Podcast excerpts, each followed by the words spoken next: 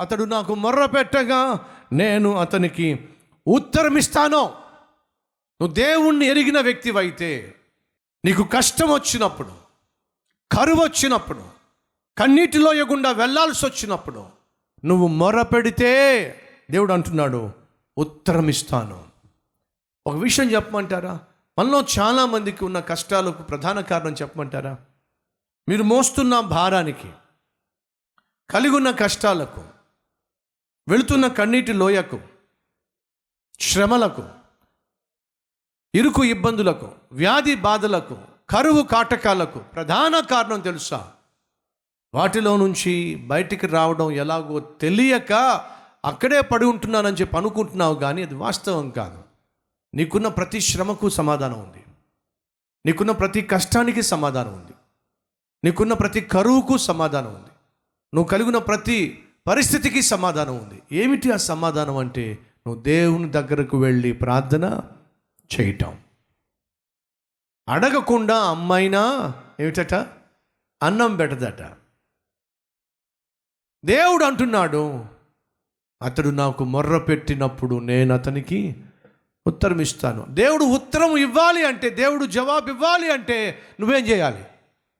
ఏం చేయాలి? పడుకోవాలి. ఏం చేయాలి? ఎప్పుడు చూసినా టీవీ ముందు కూర్చోవాలి. ఏం చేయాలి? ఎప్పుడు ఫోన్తో బిజీగా ఉండాలి. ఏం చేయాలి? ముసలమ్మ ముచ్చట్లు పెట్టుకోవాలి. నీ ముసలమ్మ ముచ్చట్లు నీ ఫోన్ కబుర్లు నీ టీవీ సీరియళ్ళు నీ కుటుంబాన్ని కడుతుంది అనుకుంటున్నావా? నీ బిడ్డలకు మంచి భవిష్యత్తుని ఇస్తుంది అనుకుంటున్నావా? నీ భార్యను లేక నీ భర్తను లేక నీ బిడ్డలను ఆత్మీయులుగా మలుస్తుంది అనుకుంటున్నావా? నో! మరి ఎవరు నీ కుటుంబాన్ని కట్టగలరు? ఎవరు నీ ఉద్యోగాన్ని నిలబెట్టగలరు? ఎవరు నీ బిడ్డల భవిష్యత్తును బాగు చేయగలరు?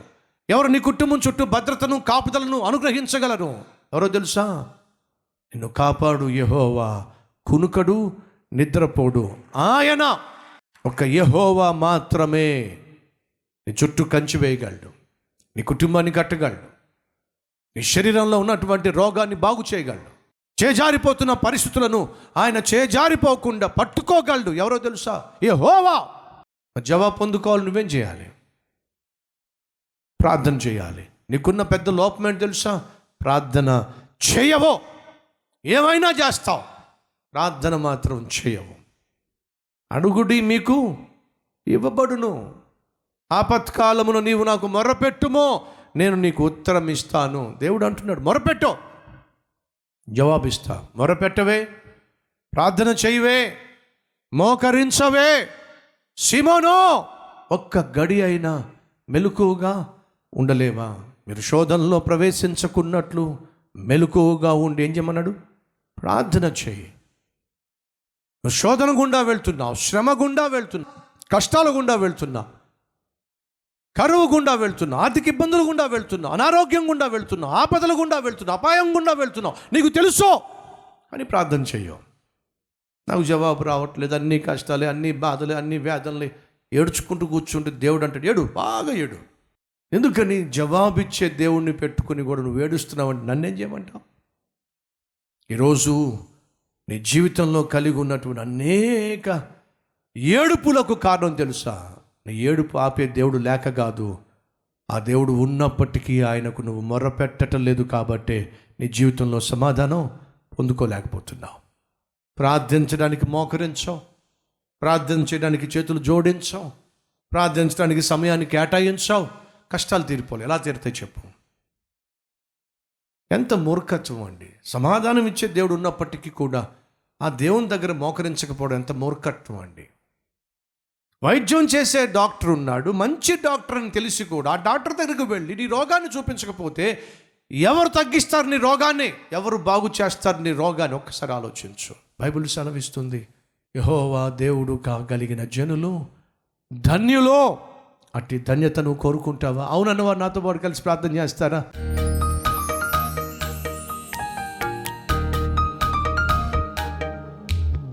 మహాపరిశుద్ధుడు అయిన ప్రేమ కలిగిన తండ్రి సూటిగా స్పష్టంగా మాతో మాట్లాడావు.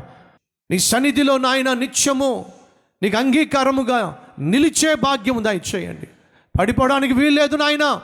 ఏ పాపానికి దాసోహమై దాసులమై ఇంతకాలం జీవించామో ఆ విషయంలో నిలబడే శక్తి మాకు దయచేయి నీ తోడు కలిగి నాయన శ్రమలో నుండి మేము బయటికి రావాలి. నీకు ప్రార్థన చేసి మాకున్న కష్టాలన్నింటినీ తొలగించుకోగలగాలి. దీనహీన స్థితిలో నాయన నిన్ను ఘనపరిచి నీ ద్వారా ఘనపరచబడాలి. అట్టి కృప మా అందరికీ దయచేయమని ఏసునామం పేరట వేడుకుంటున్నాం తండ్రి. ఆమెన్.